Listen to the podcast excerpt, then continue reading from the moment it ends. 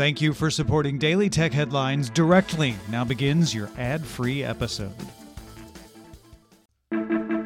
These are the Daily Tech Headlines for Monday, September 24th, 2018. I'm Tom Merritt. SiriusXM plans to acquire Pandora and continue to operate it as an independent service. Both boards have approved the plans, though Pandora negotiated the right to evaluate competing offers between now and the expected close of the deal sometime in Q1 2019. The combined company would plan to cross-promote services and offer bundled subscription packages. At the Ignite conference, Microsoft announced Windows Virtual Desktop, or WVD, for multi-user remote desktop and VDI on Azure. It can let multiple users log into the same virtual machine and give each user their own persistent or non-persistent VM. Licenses will come as part of Enterprise E3 licenses at no additional cost.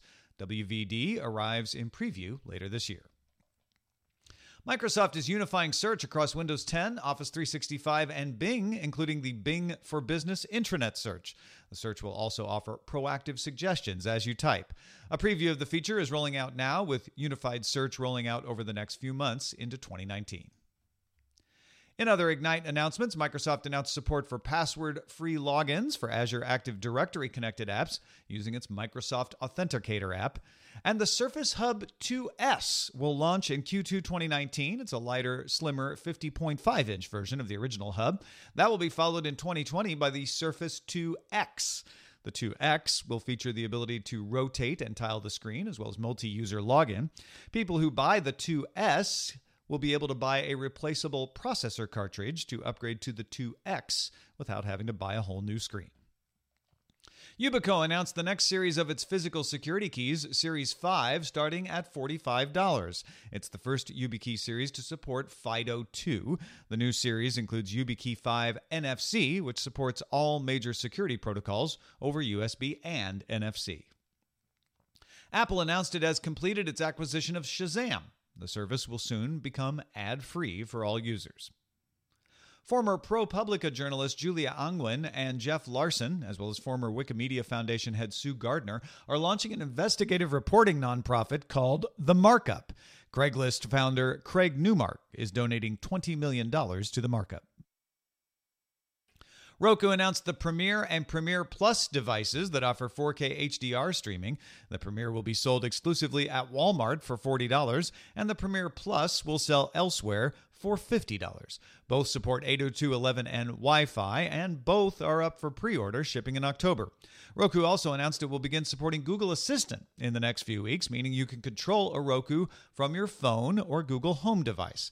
And it will start bundling in JBL headphones for people who buy its Roku Ultra.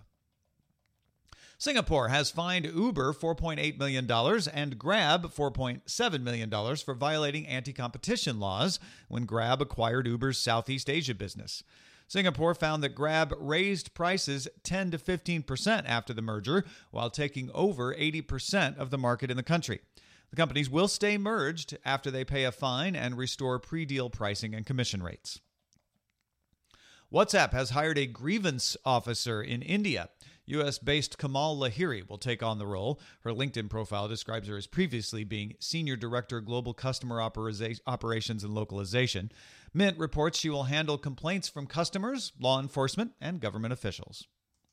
Finally, Chrome 69 now automatically logs users into Chrome when they log into any other Google service, like YouTube or Gmail, while using the browser.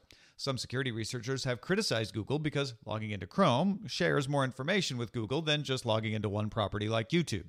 Chrome engineer and manager Adrian Porter said the change was made to make logging in or out a one-step process, something that's important on shared devices. It does not automatically share info unless Chrome Sync has been enabled. For more discussion of the tech news of the day, be sure to subscribe to dailytechnewsshow.com. Thanks for listening. We'll talk to you next time.